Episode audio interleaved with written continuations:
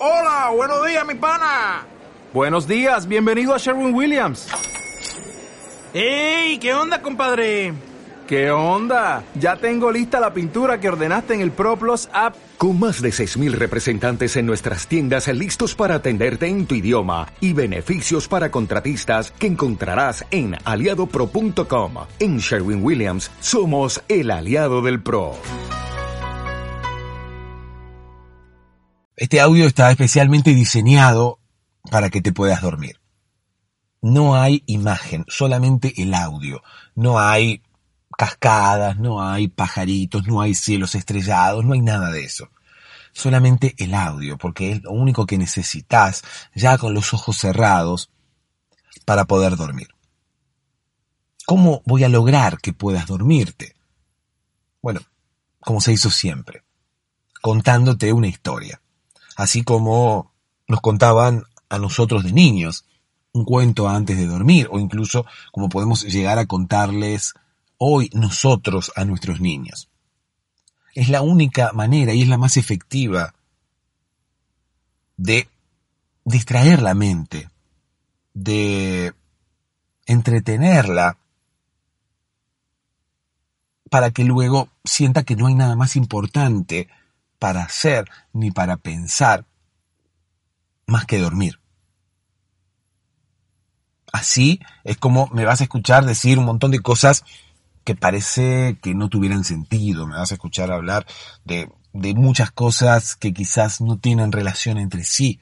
Me vas a escuchar contar historias quizás disparatadas, delirantes, incluso cómicas la mayoría de las veces, risueñas para que puedas dormirte con una sonrisa. Pero no estoy loco. Incluso vas a escucharme dar muchas vueltas antes de contarte la historia, antes de comenzar con la historia. Pero está diseñado así. Es todo a propósito. Toda esa aparente desconexión, todo ese aparente delirio es justamente el que va a lograr distraer primero y luego aburrir tu mente para que te puedas dormir. ¿No me crees? Escúchame y comprobalo. Eh, buenas noches, este es mi primer audio supongo. Mi nombre es Julián, eh, desde Colombia, para ser más exactos, desde Medellín a punto de escuchar el capítulo para poder dormir, ya que literalmente la ansiedad de tener que ir a trabajar mañana y, eh, la batería social de eh, tener cinco días a la semana ver gente igual y luego las clases y no sé, siento que es lo único que me saca de, de ese mundo y me, me relaja este podcast, la verdad, muchas gracias. Y hasta mañana. Hola, ¿cómo estás? Espero que ya estés en posición horizontal, espero que ya estés con los ojos cerrados, espero que ya estés con la luz apagada, espero que ya tengas toda la escena montada para poder dormir todo lo que la mente necesita como para poder saber que es momento de dormir. Nosotros no nos consideramos tan estúpidos, pero parece que nuestra mente sí. Parece que a nuestra mente hay que eh, sugerirle lo que va a pasar, como para que la mente se vaya acostumbrando y como para que la mente entienda que lo que queremos hacer es dormir. Tenemos que apagar la luz, acostarnos, cerrar los ojos, pareciera como si de otra forma la mente no se diera cuenta que queremos dormir. Se lo decimos, o por lo menos intentamos pensar, intentamos llevar esa idea a nuestra mente, y sin embargo, la mente parece que está en otra cosa, no nos presta nada de atención. Incluso, por más que hagamos todo eso, tampoco nos presta atención. Y es por eso que estás ahora escuchando este podcast. Porque si estuvieras dormido seguramente no lo estarías escuchando. Pero si lo estás escuchando es porque tu mente no entendió todas las señales que intentaste darle. no entendió que estás con la luz apagada, no entendió que estás con los ojos cerrados, no entendió que estás acostado o acostada, en posición horizontal, como decimos siempre. No lo entiende, parece como que habría que hablar lenguaje menteril. El lenguaje menteril sería algo así como un, un dialecto que entiende la mente, porque parece que el español no lo entiende, parece que no entiende tampoco un lenguaje interno que nosotros tenemos, porque me imagino que vos no le hablarás a tu mente y no le dirás, eh, escúchame, vamos hacia el trabajo. Y la mente te lleva cual auto automatizado de Google. No, la mente eh, se comunica con nosotros, o al fin y al cabo nosotros nos comunicamos con nuestra mente, eh, de una forma interna, ¿no? Si es que nos podemos comunicar con nuestra mente, porque al fin y al cabo, eh, si la mente es algo ajeno a nosotros, ¿con qué estamos pensando en comunicarnos con la mente? ¿Cómo nos comunicamos si pensamos con la misma mente? O sea que hay como dos sectores dentro de la mente. Hay como dos sectores, uno inconsciente y uno consciente quizás. Y nosotros tenemos que comunicarnos desde el sector consciente con el sector inconsciente o desde el sector que controlamos con el sector automático, desde la memoria RAM hacia la memoria ROM, por decirlo de alguna manera. Sea como fuere, no estamos aquí para entender cómo funciona el cerebro, sino que estamos aquí para poder dormirnos, para poder conciliar el sueño. Le mando un abrazo muy grande a Julián, del cual escuchábamos su voz hace minutos nada más. Él nos habla desde Colombia y fíjate cómo nos dice más o menos lo, lo que nosotros hablamos siempre, ¿no? la ansiedad que te puede generar estar ahora mismo teniendo insomnio, no pudiendo dormir y sabiendo que mañana tenés compromisos que asumir, sabiendo que la semana es larga, sabiendo que todo lo que se viene por delante requiere que tengas la batería cargada al 100%, requiere que descanses, requiere que puedas eh, recargar energías para poder rendir un 100%, o por lo menos para poder ocuparte de todas las cosas que tenés que ocuparte. Es por eso que estamos aquí. Julián, querido, Colombia, a quien, a todos los que nos escuchan desde Colombia, les mando un abrazo grande, a todos los que nos escuchan en general, ¿no? Les comento que estamos aquí para eso, estamos aquí para ayudarte a dormir, Estamos aquí para eh, ayudarte a que concilies el sueño, para ayudarte a que puedas recargar baterías, para ayudarte a que mañana estés descansado o descansada, para ayudarte a que dejes de dar vueltas en la cama. Incluso, em, seguramente cuando escuchen este podcast eh, determinadas fábricas de colchones, eh, no querrán que este podcast continúe. ¿no? Porque si yo te ayudo a dormir y te ayudo a que dejes de dar vueltas en la cama, si dejas de dar vueltas en la cama, eh, seguramente vas a gastar el colchón mucho más lento. Cuando uno tiene insomnio, empieza a dar vueltas en la cama, no se puede dormir, y el colchón se gasta más rápido, ¿no? Porque uno da vueltas para un lado, para el otro, da vueltas para un lado, para el otro. Malo bien, ese roce termina desgastando el colchón mucho más rápido. Sospecho que son las mismas fábricas de colchones las que eh, juegan con la ansiedad de la gente como para que la gente no se pueda dormir y ellos vender colchones un poco más, un poco más rápido. Ahora mismo, eh, fíjate, no, no, no te pido que prendas la luz ni que mires el colchón, pero si podés tocarlo y fíjate el estado en el cual está. Porque el estado del colchón también influye directamente en cómo dormimos y en si podemos conciliar el sueño o no.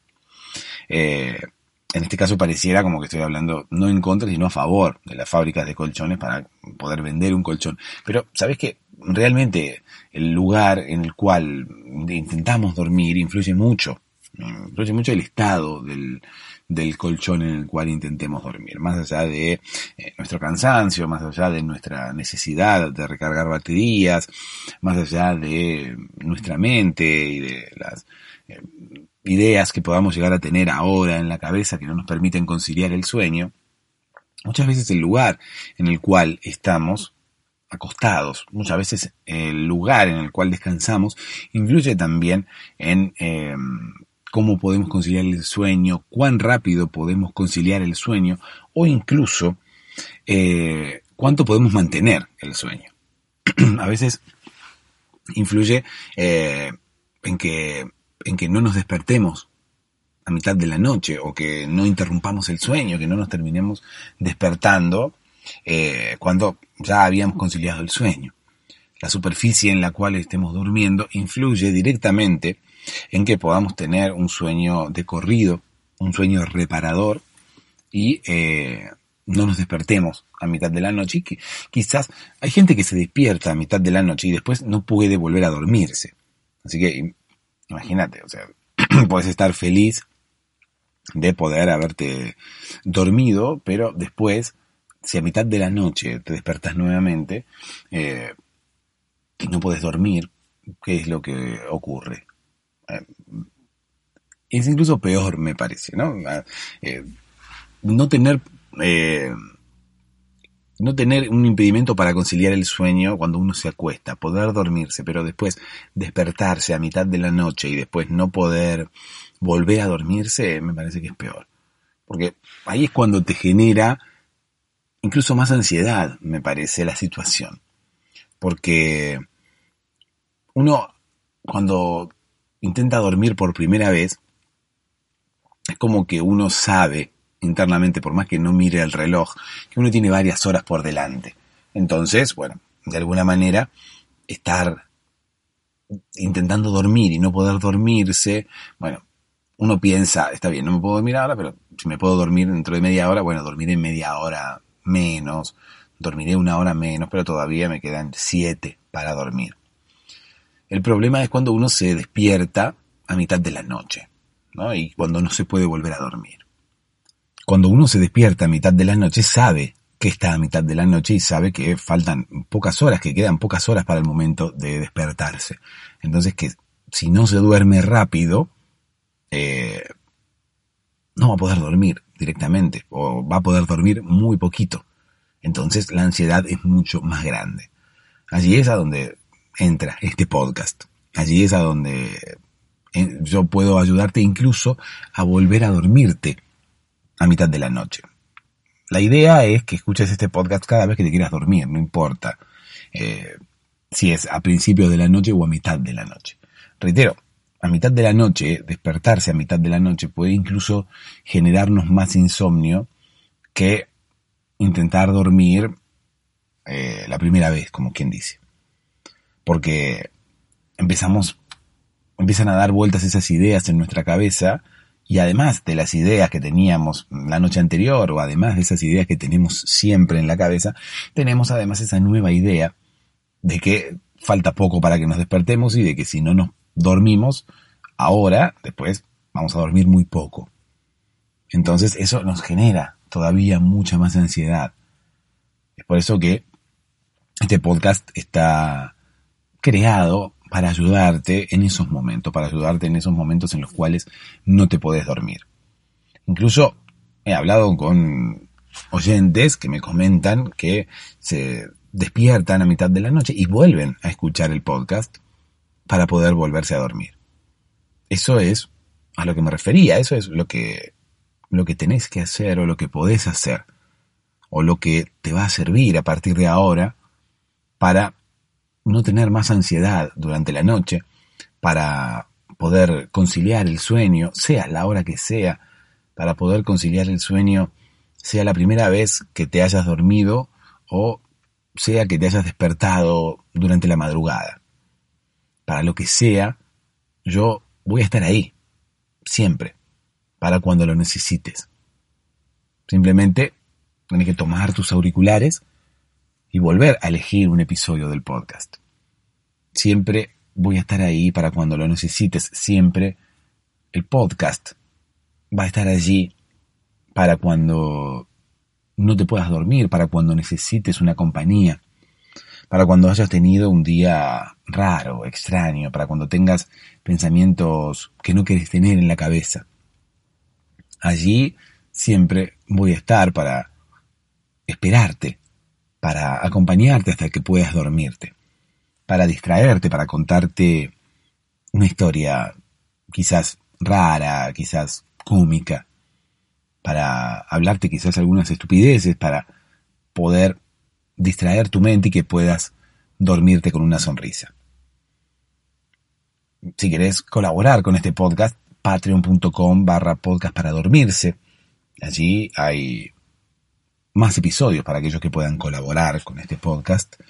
Hay episodios en los que no hay introducción, hay episodios que son solamente la historia. Hay otros episodios que son continuaciones de los episodios que, que escuchas por aquí. Hay episodios que incluso son derivaciones de los episodios que escuchas aquí. Si has escuchado algún otro episodio antes, sabrás que muchas veces me voy de tema, porque las historias que cuento aquí son totalmente improvisadas. Entonces comienzo contando una historia, me voy de tema y termino contando otra. Y hay alguna que ha quedado pendiente. Bueno, esa historia pendiente voy a continuarla en patreon.com barra podcast para dormirse para aquellos que puedan colaborar con el podcast y que puedan ayudar a que este podcast continúe online.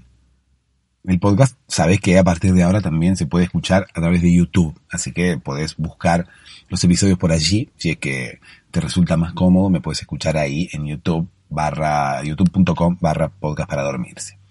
No quiero eh, dar más vueltas porque tenemos una historia pendiente desde el día de ayer y si empiezo a dar vueltas y tardo mucho después, otra vez no vamos a poder finalizar esa historia y nos quedará un trozo pendiente para el día de mañana y no queremos que así ocurra, porque ya tenemos varias historias pendientes. Así que déjame que te cuente una historia.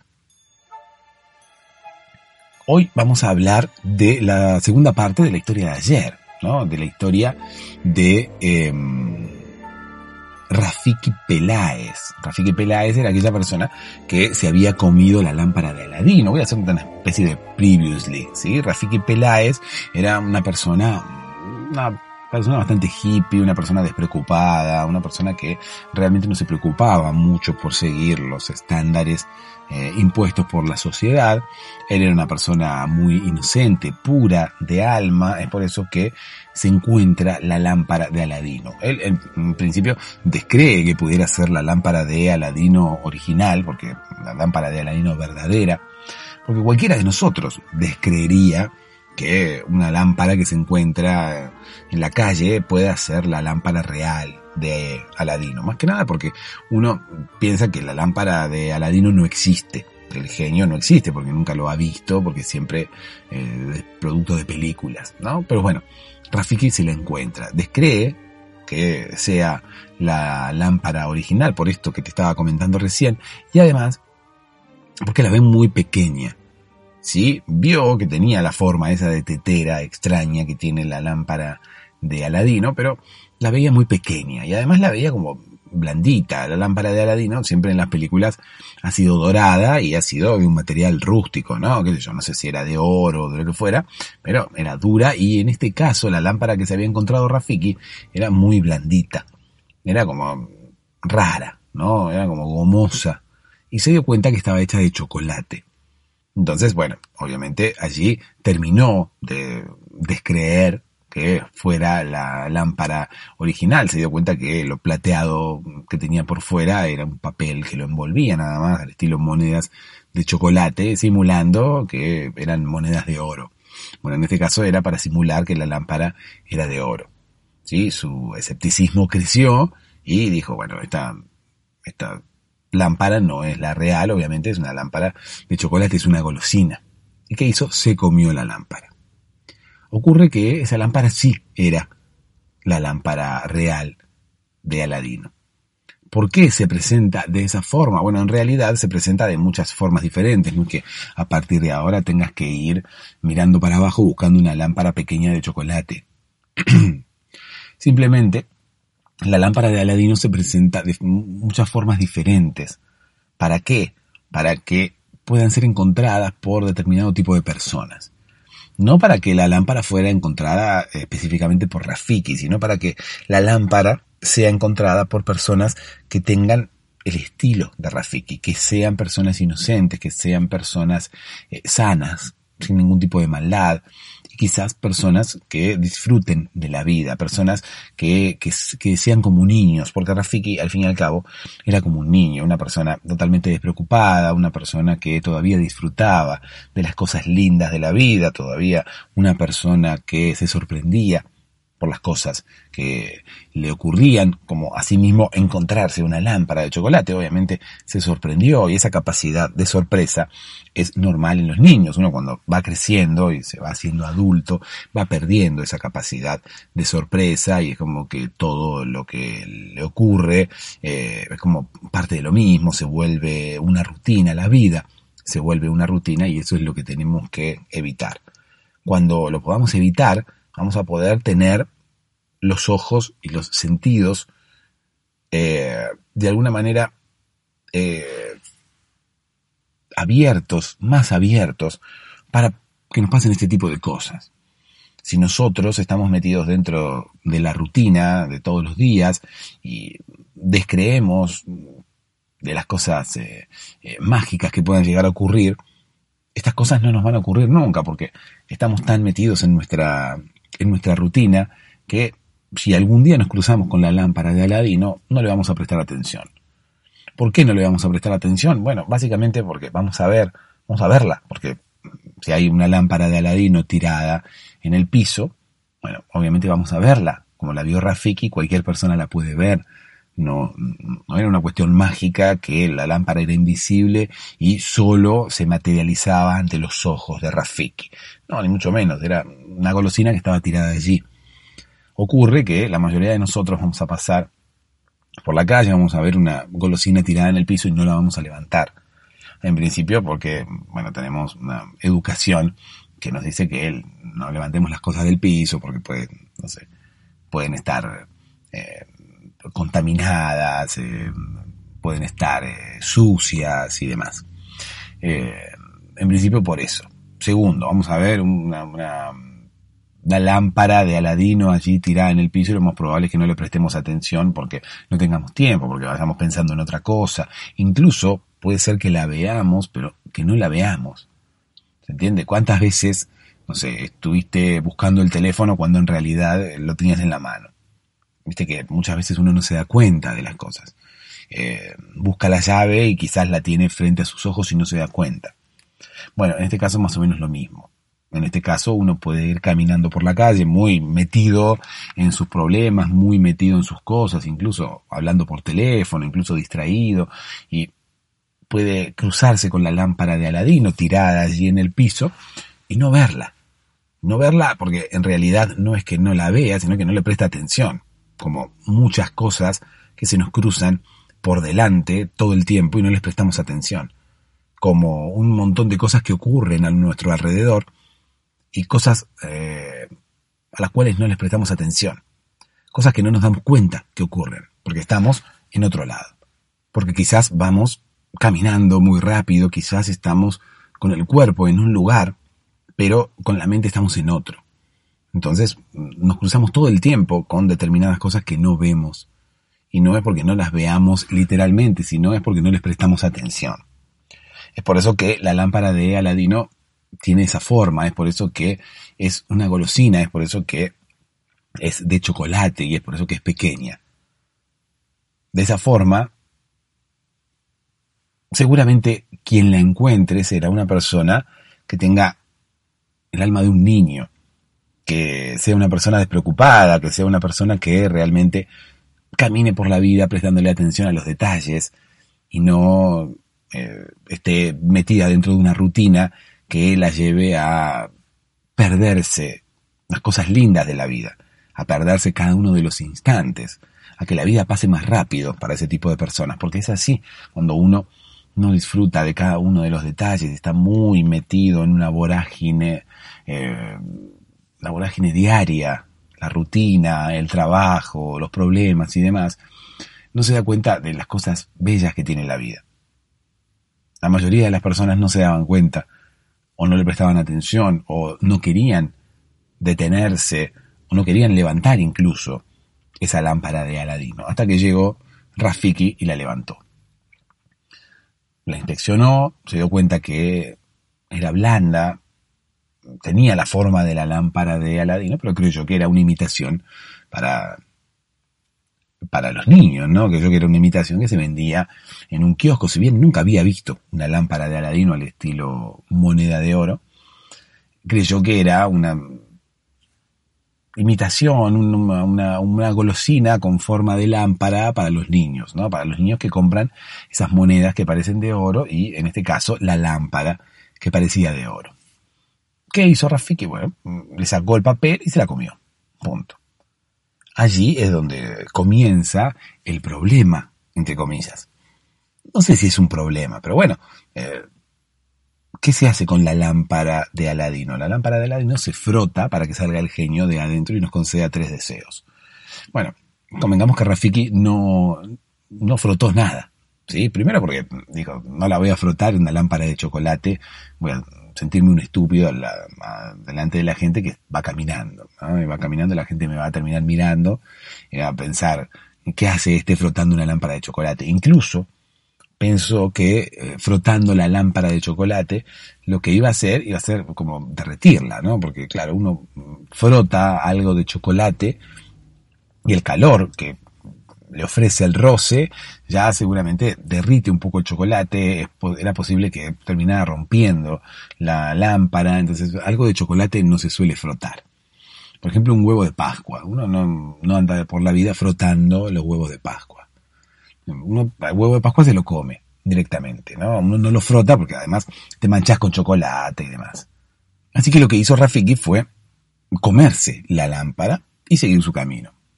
No, no obtuvo ningún tipo de, de detalle que le pudiera llamar la atención, o sea, no le pasó nada. Sí, se comió la lámpara y siguió su vida eh, normalmente. Esto fue más o menos mm, tipo mediodía ¿sí? A la tarde él iba a tener mm, encuentro con una señorita, ¿sí? Una señorita que había conocido hace poco y que él había invitado a tomar el té a su casa. Eh, la invita a tomar el té, él llega a su casa, bueno, se instala y demás a la tarde, eh, tipo 5 de la tarde en punto, le tocan el timbre y era esta señorita, esta señorita era una señorita inglesa, es por eso que Rafiki la había invitado a tomar el té y es por eso que la señorita llegó a las 5 de la tarde en punto. ¿Por qué? Porque era inglesa. Y como todos sabemos, todos los ingleses, todos los británicos eh, son muy puntuales y más aún para tomar el té. Es por eso que, bueno, en principio Rafiki como quería seducir a esta señorita, eh, esta señorita era británica y él dijo, bueno, la invito a tomar el té y eso le va a gustar, va a ser una eh, proposición que ella no va a poder eh, declinar, ¿no? No me va a poder decir que no, si la invito a tomar el té, no me va a poder decir que no. Cinco menos un minuto, Rafiki se perfumó, se puso un poco de desodorante, se arregló un poco el pelo, porque claro, reitero, era hippie, tenía el pelo largo y barba, entonces no, no tenía un corte de pelo demasiado inglés, demasiado británico.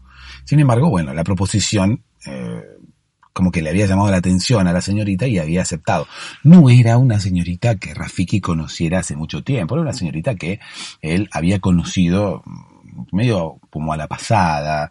Eh, Rafiki había eh, participado de un encuentro de, diseñadores que pintaban paredes y demás, entonces allí la había conocido, ¿sí? Había sido el único en ese momento que eh, hablaba un poco de inglés, es por eso que eh, las personas necesitaban comunicarse con esta señorita y ninguno, ninguno podía, ¿no? Entonces, bueno, Rafiki pudo, habló con esta señorita, luego, bueno, quedaron con una, con una especie de relación y es por eso que después, bueno, charlando, palabra va, palabra viene, Rafiki invitó a esta señorita a tomar el té. Le dijo, eh, ¿por qué no venís a tomar el té? Bueno, se lo dijo en inglés, ¿no? Pero yo no voy a reproducir las palabras en inglés, vamos a reproducir todos los diálogos en español, más allá de que hayan sido en inglés. Le dijo, eh, señorita, eh, escúchame, ¿por qué no venís a tomar el té a mi casa eh, a las 5 de la tarde? Eh, después, bueno, después de tomar el té, eh, vemos que con qué nos podemos entretener, le dijo Rafiki, ¿no? Como también, eh, más o menos, para que la señorita supiera más o menos cuáles eran las intenciones de Rafiki. Eso es lo que hay que hacer. Al fin y al cabo, cuando uno eh, quiere seducir a una señorita, o cuando quiere seducir a un señor, o cuando quiere seducir a alguien, uno tendría que dejarle bien claras sus intenciones, ¿no? Entonces, después, todo es más fácil. Si vos le dejas claras las intenciones a la persona con la cual estás hablando y la persona acepta, es porque eh, justamente eh, tiene las mismas intenciones que vos, o por lo menos acepta tus intenciones, no solamente acepta tu invitación. Sin embargo, si solamente invitas a la otra persona, no sé, a mm, cenar, ¿no? Te invito a cenar. Bueno, dice la otra persona.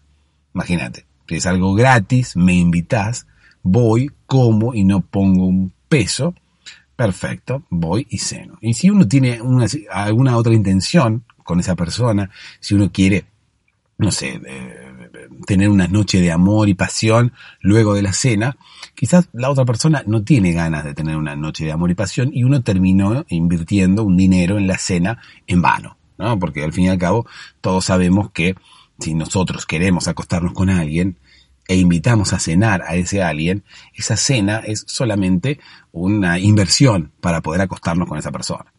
¿No? Es, esa, es, esa acostada puede después derivar en una relación, incluso podemos tener un noviazgo, incluso, incluso podemos casarnos con esa persona, tener hijos, nietos y envejecer juntos.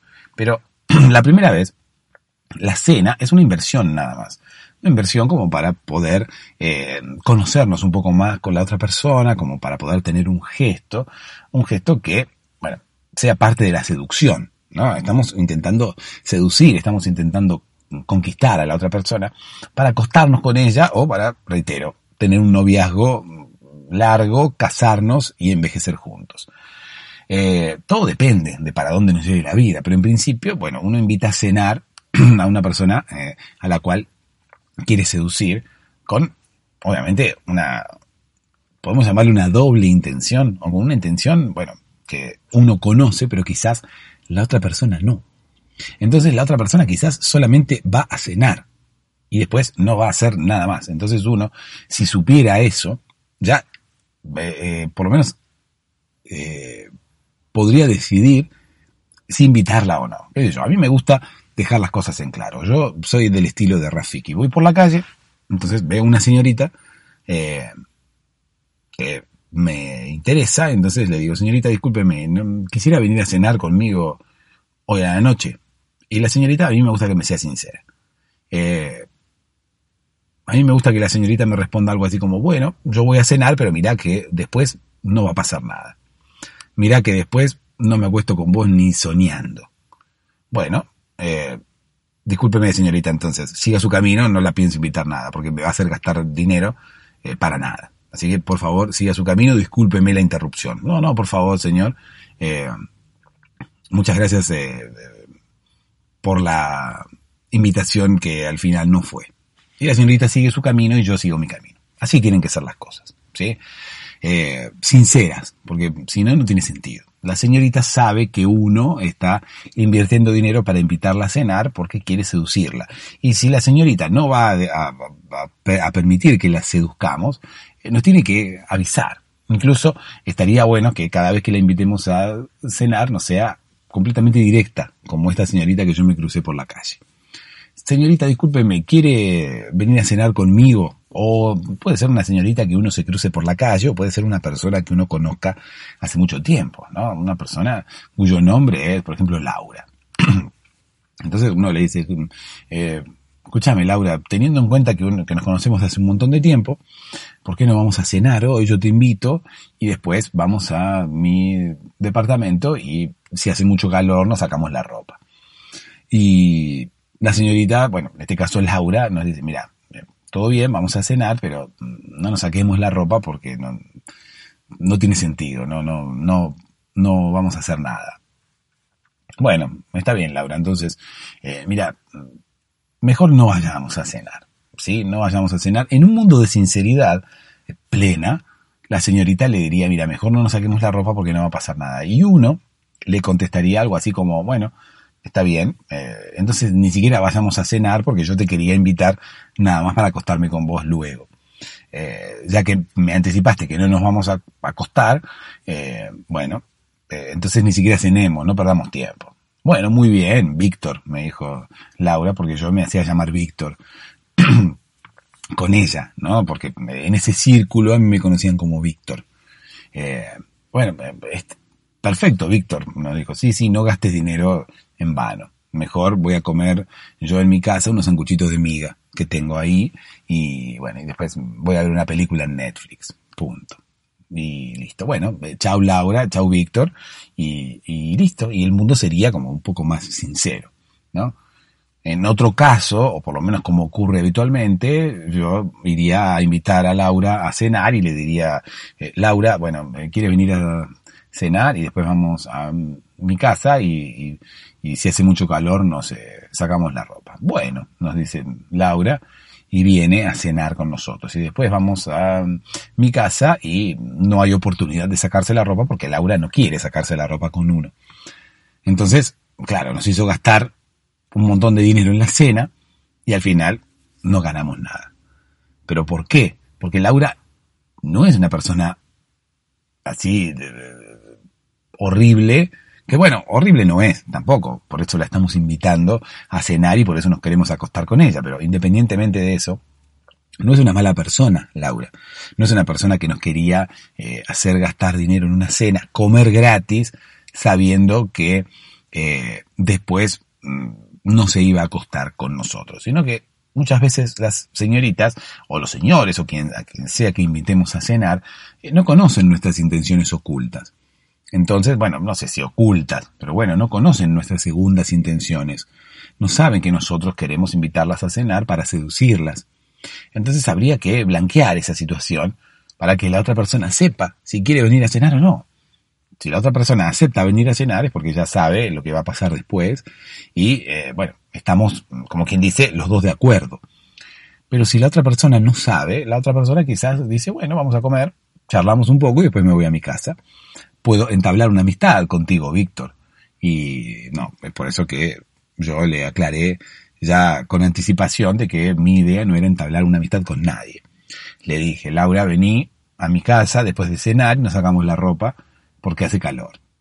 Porque uno tampoco es tan directo, ¿no? Como para decirle, Laura, voy a invitarte a cenar solamente para que después vayamos a mi casa y eh, nos revolquemos en mi colchón nuevo y demos rienda suelta a nuestra pasión. No, no es tampoco forma de hablarle ni a Laura ni a nadie, porque el hecho de que tengamos un colchón nuevo no es motivo de que las señoritas puedan llegar a querer acostarse con nosotros. Bueno, ojo, ojo.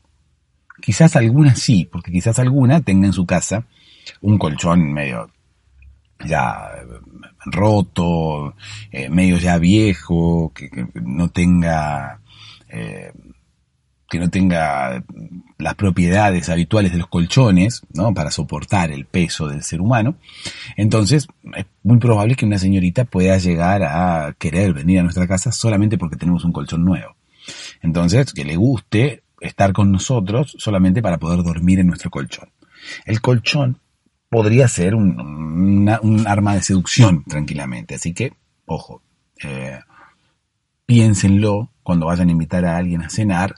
Si tienen un colchón nuevo, nombren el colchón. Hagan, eh, como quien dice, eh, publicidad de su colchón nuevo. Hablen de su colchón nuevo, quizás la otra persona se tiente y quizás tenga en su casa un colchón mm, ya bastante perjudicado, un colchón que ya está pidiendo el cambio y decida ir a nuestra casa solamente porque nosotros tenemos un colchón nuevo o incluso un colchón mejor que el que esa persona tiene. Entonces, un buen colchón le asegurará a la otra persona un buen descanso, a diferencia del colchón que tiene en su casa. Entonces, cuando uno le ofrece a la persona venir a acostarse con uno a nuestra casa y le nombra que tenemos un colchón nuevo, bueno, quizás la otra persona accederá por una cuestión de colchón, nada más. Porque dice, bueno, mira, tiene un colchón nuevo, me conviene, porque yo en mi casa duermo horrible, me despierto a la noche, eh, no puedo conciliar el sueño porque este colchón me hace doler la espalda. Mejor voy a la casa de este, eh, que tiene un colchón nuevo, ahí voy a poder dormir plácidamente. A cambio voy a tener que acostarme con él, pero bueno, qué sé yo. Quizás me enamore, así que, bueno, voy a eh, correr el riesgo, voy a...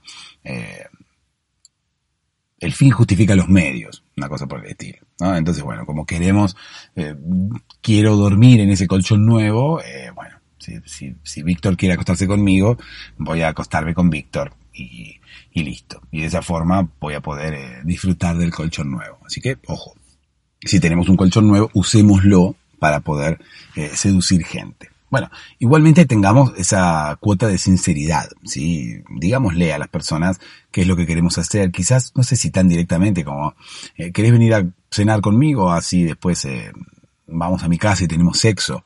Bueno, no sé si así, ¿sí? Pero bueno, dar, dárselo a entender de última, ¿sí? Hablar como, como te decía recién, decirle a alguien, bueno, querés venir a cenar conmigo, después vamos a mi casa y, y, y, vemos qué pasa, qué sé yo. Vamos a mi casa, si somos todavía más osados, podemos decirle algo así como vamos a mi casa y eh, no sacamos la ropa porque hace mucho calor y nos quedamos eh, en ropa interior porque en mi casa la calefacción está muy fuerte y no puedo, no puedo regularla. Entonces quizás la otra persona eh, conteste de una forma eh, jocosa, quizás se ría, quizás diga, Ay, bueno, vamos a probar, qué sé yo, una cosa así. Entonces, bueno, ahí ya quedan claras las intenciones para los dos. De hecho, quizás hasta ni siquiera haría falta cenar, ¿no? Porque si uno eh, ya tiene, como quien dice, el ok de la otra persona para tener una noche de pasión, eh, bueno, ni siquiera hace falta invertir en la cena, pero bueno, uno ya se, ya se comprometió a invitar a cenar a la otra persona, bueno, hay que invitarla a cenar y cumplir con la palabra de uno. En fin, volviendo al tema, Rafiki había invitado a esta señorita británica, cuyo nombre era Janet, ¿sí? Janet. ¿Por qué? Porque todas las, los nombres en inglés eh, suelen comenzar con J, y la J se, pronuncia con, como, como Y, ¿no? Como Y. Entonces, yo, eh, Janet, eh, Jay, John, eh, no sé, eh, un montón, ¿sí? Un montón de nombres que muchos empiezan con J y la J se pronuncia como Y. Y es un nombre muy, son nombres muy comunes, ¿sí? Tanto en Inglaterra como en Estados Unidos, en todos los países en los cuales se hable el idioma inglés. Bueno, Rafiki le dijo, bueno, cuando habló con ella le dijo, Hi, my name is Rafiki, eh, do you like my name? Entonces, eh, la chica, Janet, es como que lo miraba y dijo, sí, yeah, yeah, yeah. Y al final, eh, bueno, como que no terminó entendiendo mucho a qué se refería Rafiki. Le dijo, do you like eh, eh, tomar té, tomar té a five o'clock? Y, y, la chica, bueno, Janet le dijo, yeah, yeah, como para, para sacárselo de encima, ¿no? Es como que ya no quería que Rafiki le hable de esa forma, con ese inglés medio, medio, bastante, bastante acotado, ¿no? Pero bueno, en ese momento ninguno hablaba inglés allí donde estaban, entonces bueno, no había otra forma más para comunicarse con Janet más que las palabras de Rafiki. Bueno, entonces le dijo eso eh, y, le, dijo, ¿no? Después le dijo, bueno, tomamos el té y después vemos qué pasa. Ahí you see eh, eh, what's happened. La chica, yeah, yeah, le dijo porque no entendió mucho. Eh, entonces Rafiki dijo, mira, yo así sincero como soy, le dije a la chica que venga a tomar el té, le dije después vemos qué pasa. Yo escuché en un podcast que había que ser sincero, así había que invitar a, una persona que quisiéramos seducir, había que invitarla y serle sincero, había que decirle cuáles eran nuestras intenciones para que después no se desayunara con que nosotros queríamos otra cosa. Esta chica me dijo, yeah, yeah, yeah, perfecto. Entonces ya sabe a lo que vamos. Pero yo no sé si Janet le había entendido muy bien. En realidad, reitero, el inglés de Rafiki era como bastante acotado, entonces bueno. Al final resulta que a las 5 en punto eh, Janet le tocó el timbre a Rafiki. Rafiki atendió, eh, le dijo hola Janet, qué sé yo, hi, le dijo Janet, qué sé yo, pasó y, y, Rafiki ya tenía el té más o menos preparado. Tomaron el té, hablaron unas palabras y demás, Rafiki se fue acercando, intentó besar a Janet y Janet le correspondió el beso. Así que, bueno, hasta ese momento íbamos bien. Eh, bueno, se empezaron a besarse, que se sacaron la ropa y empezaron a hacer el amor. Ocurre que cuando empezaron a hacer el amor, Rafiki rozó su cuerpo con el de Janet. Al rozar su cuerpo con el de Janet, ¿alguno recuerda qué era lo que había ocurrido con Rafiki? Se había comido la lámpara de Aladino. La lámpara de Aladino necesita frotarse para que salga el genio y te conceda los tres deseos. Rafiki se comió la lámpara de Aladino, pero no la frotó. La lámpara de Aladino quedó dentro del estómago de Rafiki. Cuando Rafiki empezó a hacer el amor con Janet, empezó a rozar su cuerpo con el de Janet. Por lo tanto, la lámpara de Aladino que estaba dentro de su cuerpo sufrió el roce, sufrió ese frotamiento del cuerpo de Rafiki contra el cuerpo de Janet, la lámpara que estaba dentro del cuerpo de Rafiki sufrió el frote y el genio se hizo presente. En el medio, ahí del acto entre Rafiki y Janet, Rafiki empezó a sentir como algo que se le movía adentro. En principio no sabía qué era, pensó que, mm, no sé, que era una sensación, que era la, pasión, el, el ardor que le hacía sentir Janet, ¿no? El hecho de estar con una, em, con otra persona, que, que, todo era producto del amor y de la pasión y demás, pero después se dio cuenta que no, después se dio cuenta que tenía algo real dentro que le subía desde el estómago hacia la boca y que quería salir a través de su boca y él tenía la boca cerrada, se empezó a mover para todos lados, ¿no? Se empezó a mover para todos lados con la boca cerrada. Mm, mm, mm, Entonces Janet, obviamente, eh, eh, así desnuda como estaba, se tiró para atrás y como que no entendía nada, intentó alejarse un poco y le dijo, eh, ¿qué, qué te pasa Rafiki? ¿Qué te pasa Rafiki? Bueno, lo dijo en inglés, ¿no? Pero, eh, ¿Qué tienes? ¿Qué tienes? Y Rafiki mm, mm, mm, no quería abrir la boca porque él sentía que tenía algo dentro de la boca y no lo quería dejar salir. Sin embargo, lo que estaba dentro de la boca de Rafiki quería salir y no podía. Y Rafiki decía, todo esto Rafiki desnudo, Janet desnuda, unas velas había preparado Rafiki, qué sé yo, unas velas que al fin y al cabo Rafiki hacía en el movimiento de tener eso dentro del cuerpo y de querer salir, lo movía para un lado, lo movía para el otro, terminó tirando unas velas, casi prende fuego una cortina. Al final, el genio que estaba dentro de Rafiki, y no es esto en sentido figurado, ¿eh? porque quizás alguien que se piensa que yo estoy diciendo, Rafiki tiene un genio dentro, porque es una persona muy inteligente, o, o qué sé yo, eh, descubrieron que Rafiki era una persona eh, superdotada, entonces todos decimos, Rafiki eh, sacó el genio que tenía dentro. Bueno, no, en este caso eh, es algo literal. Rafiki tenía un genio dentro, ¿por qué? Porque se había comido la lámpara de Aladino. El genio logra abrir la boca de Rafiki y sale. El genio azul, ¿no? El genio azul igual al de la película de Disney, con la barrita candado y con ese peinado extraño, los aros y demás.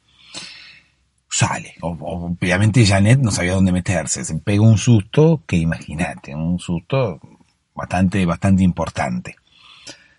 Está como el genio saliendo de la boca de Rafiki el genio se hace presente allí, sale hacia arriba, porque el genio es bastante alto, ¿no? Es como una cosa que sale del, del- del pico de la lámpara y sale y se hace presente allí. En este caso no salía del pico de la lámpara, sino que salía de la boca de Rafiki.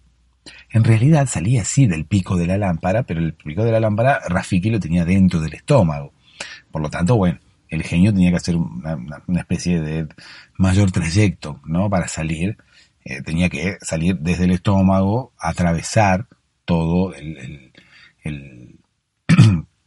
la parte de acá, de la tráquea y demás, la garganta de Rafiki para poder salir por su boca y hacerse presente allí.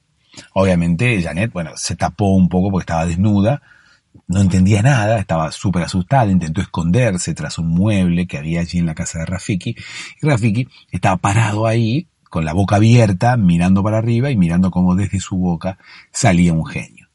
El genio se hizo presente allí y dijo, ¿no? Lo que todos los genios dicen. eh, te concederé tres deseos, ¿no? Mirando a Janet.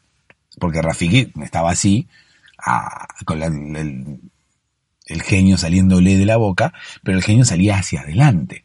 O sea, el genio, Rafiki parecía un ventrílocuo, ¿no? Como que tienen el muñeco ahí y lo manejan desde la espalda. Bueno, en este caso, Rafiki más o menos. Rafiki estaba así y el genio salió de su boca y quedó mirando hacia adelante, hacia, el, hacia el mismo lugar que Rafiki. Entonces, el genio me parece que ni siquiera se enteró que estaba saliendo de la boca de Rafiki, ni siquiera se enteró que estaba Rafiki allí dentro. El genio salió y le dijo, eh, te concederé tres deseos, le dijo. Y Janet tenía un susto que, mía, no sabía qué es lo que estaba pasando. Tres deseos, que de, ¿de qué? Le dijo, ¿no? Tres deseos, dice, porque yo soy el genio de la lámpara. ¿Qué lámpara? Le dijo Janet, si estás saliendo de la boca de Rafiki. Rafiki no es una lámpara, creo yo. ¿No? Por lo menos hasta recién no era una lámpara. Entonces el genio se dio vuelta y se dio cuenta que bajo sus pies, o por lo menos, bueno, el genio no tiene pies. Habitualmente no tiene pies, pero bueno, así, eh, bajo su torso, viste que el genio es como que se va como un triángulo invertido. El genio va como haciéndose finito a medida que va bajando, va bajando, va bajando, va bajando, y se va haciendo finito hasta que llega a meterse en el pico de la lámpara. Bueno, en este caso, desde, desde sus hombros, desde sus brazos, se iba haciendo finito, finito, finito hasta que llegaba a meterse a la boca de Rafiki. El genio miró hacia abajo y vio que salía de la boca de Rafiki y no entendía nada. Le dijo, ¿y vos quién sos?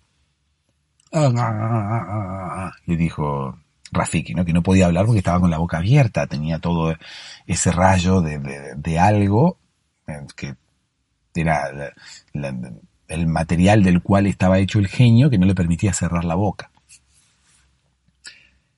Habla bien, le dijo el genio, habla bien, ¿vos quién sos? Ah, ah, ah, le dijo Rafiki, ¿no? Podía decirle, no podía hablar, no podía hablar porque no podía cerrar la boca, tenía la boca abierta, entonces, bueno, el genio se dio cuenta y nada, no puedes hablar porque estoy yo ahí adentro de la boca.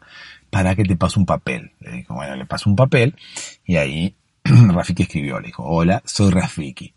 ¿Vos quién sos? Pareces el genio de la lámpara de Aladino.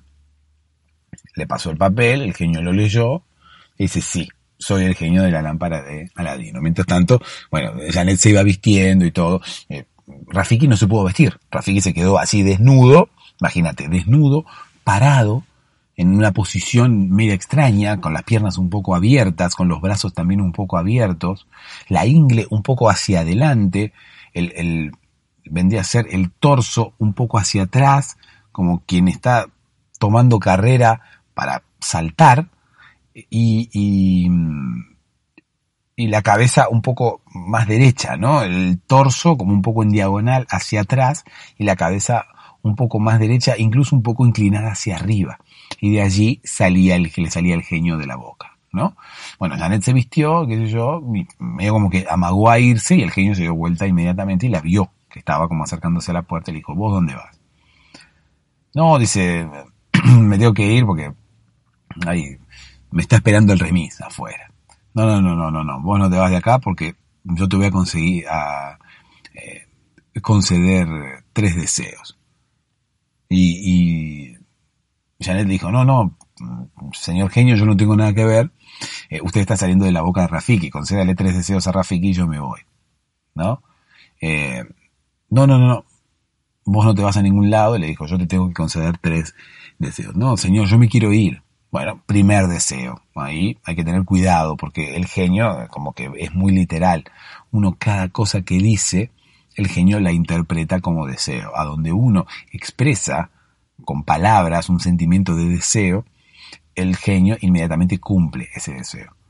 Al Janet decir quiero irme, ¿sí? quiero, esa palabra expresa deseo, por lo tanto, bueno, ese quiero irme, el genio le, le concedió el, deseo y eh, Janet apareció inmediatamente fuera de la casa de Rafiki. ¿Por qué? Porque Janet había dicho quiero irme. Entonces, bueno, el genio le concedió irse.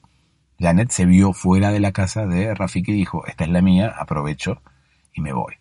Empezó a correr, pero apareció de repente frente a ella Rafiki, desnudo en el medio de la vereda, con el genio otra vez saliéndole de la boca. Y Janet dice, ¿qué haces acá? Yo quería irme y, al final me había ido. ¿Y qué haces acá? Encima con Rafiki desnudo acá. Y Rafiki estaba así, ah, con el genio en la boca.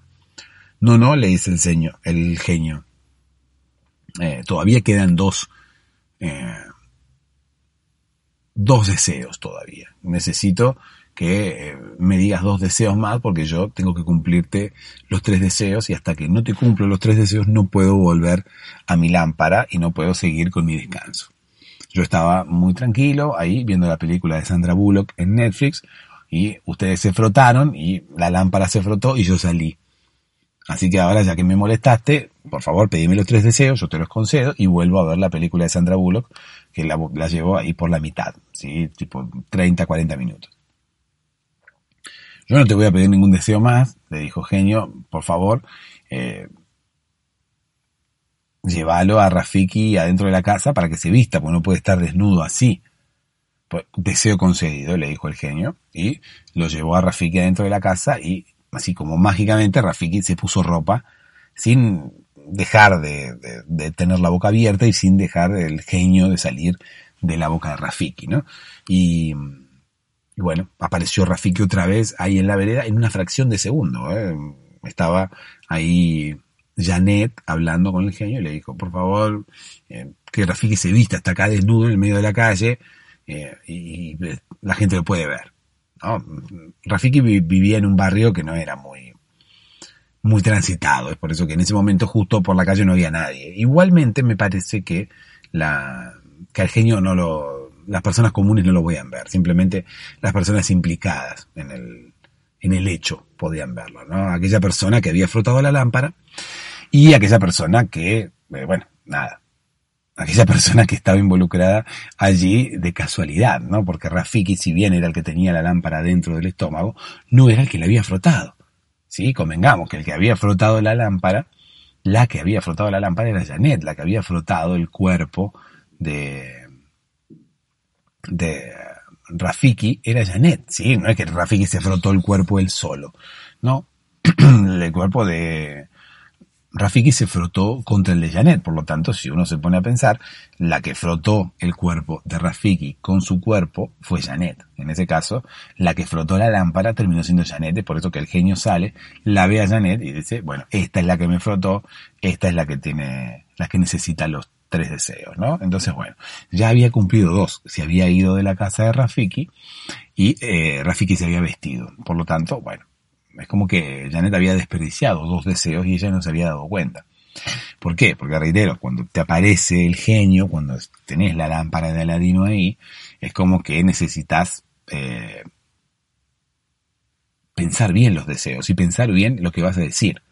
Porque cuando vos tenés la lámpara de Aladino ahí, expresás deseo, expresás deseo con cualquier palabra que digas, y el genio va a concederte ese deseo. Así que tenés que tener mucho cuidado con qué decís y cómo lo decís.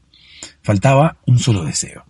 Un solo deseo faltaba, estaban en el medio de la calle, Janet ya vestida, Rafiki ya vestido también, y el genio saliéndole de la boca a Rafiki, que al fin y al cabo era una especie de, de huésped nada más, ¿no? Así como en las películas de, de Hollywood,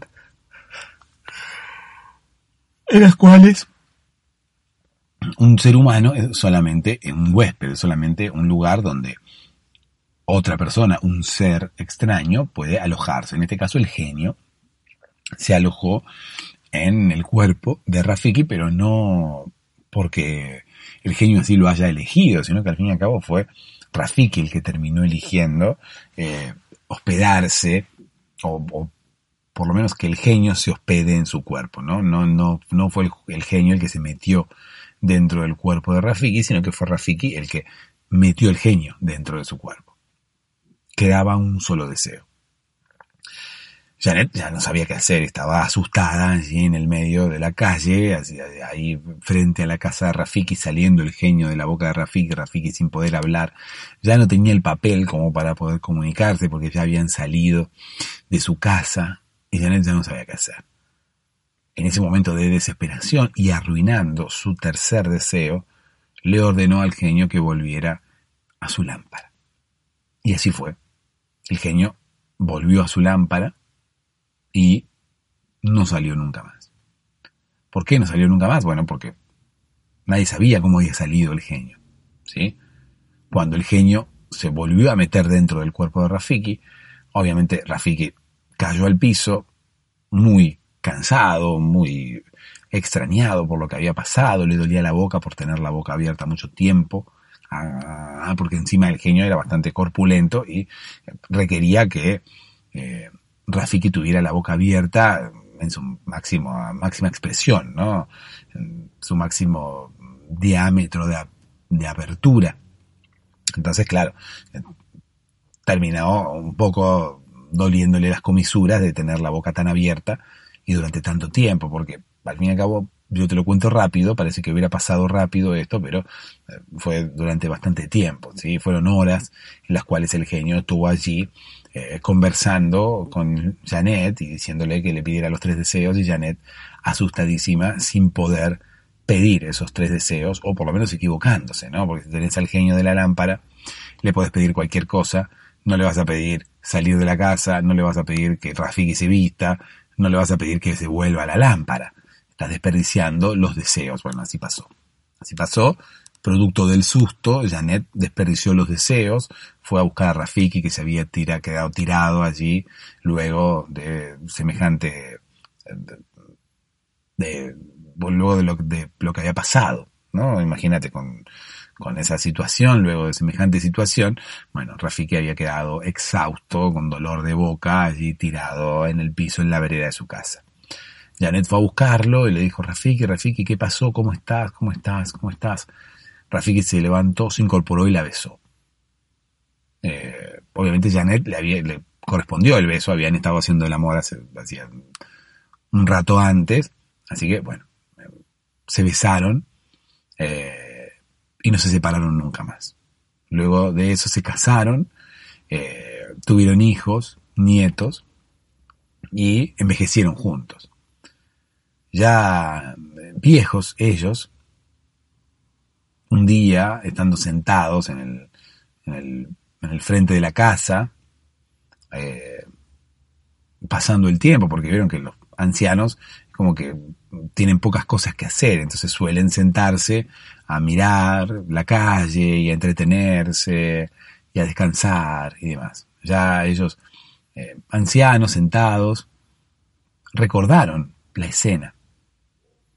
Janet le dijo a Rafiki, ¿Te acordás cuando te salió un genio de adentro de la boca?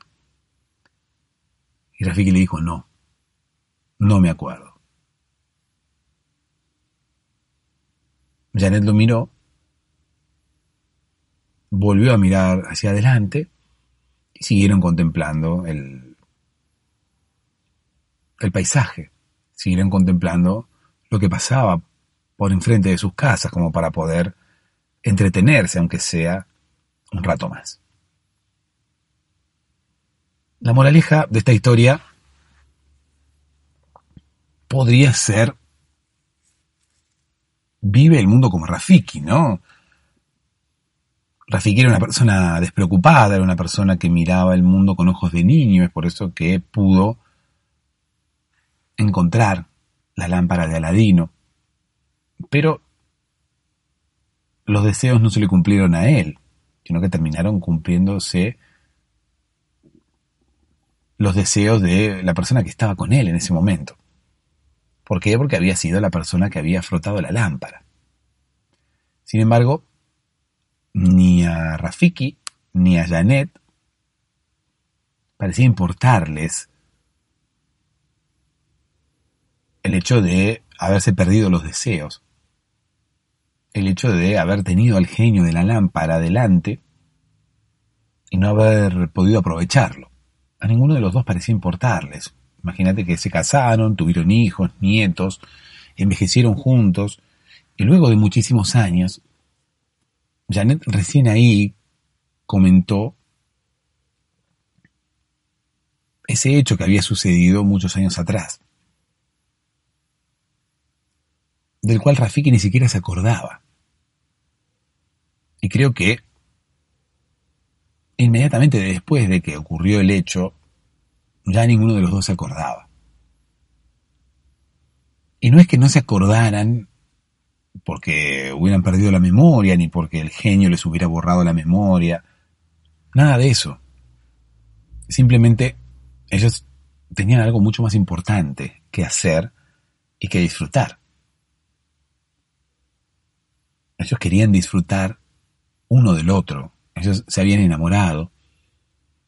No importaba lo que pasara alrededor, cualquier cosa que ocurriera alrededor,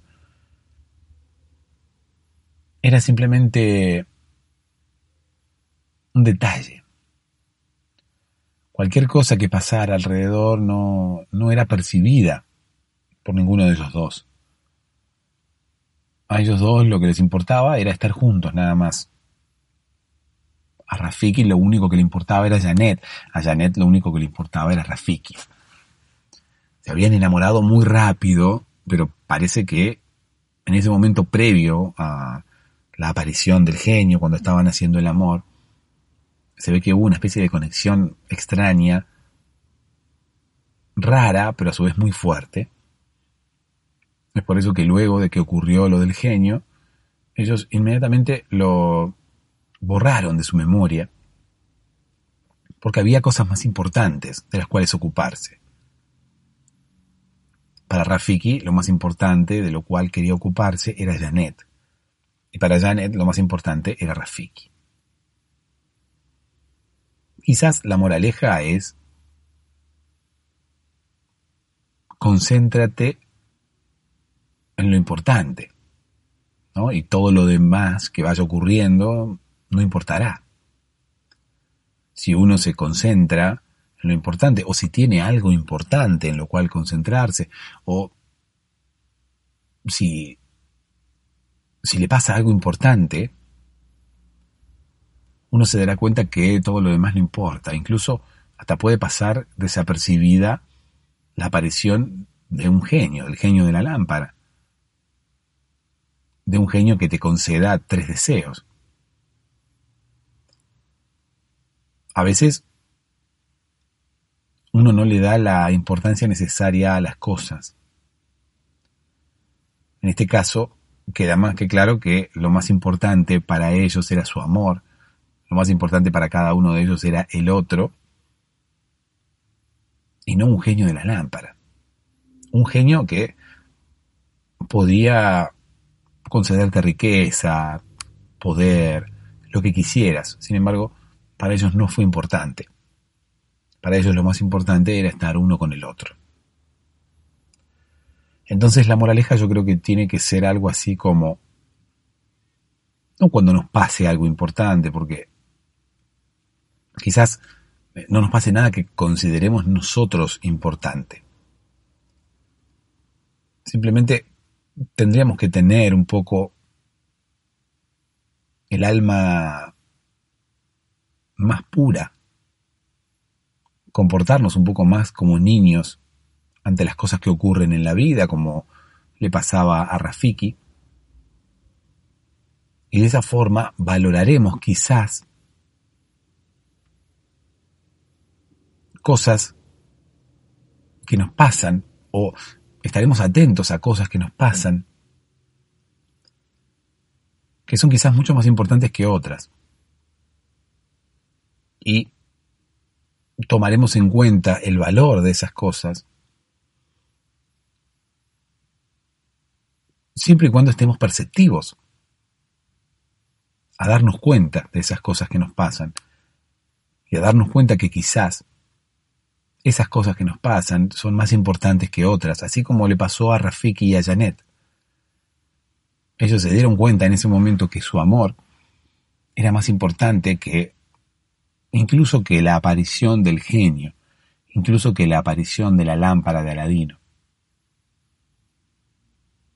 Quizás la moraleja tenga que ver con eso, quizás la moraleja tenga que ver con estar un poco más perceptivos y darnos cuenta de que a todos nos pasan cosas súper importantes que quizás no valoremos porque estemos persiguiendo otras cosas, estemos persiguiendo cosas materiales, estemos persiguiendo cosas que supuestamente nos hacen falta.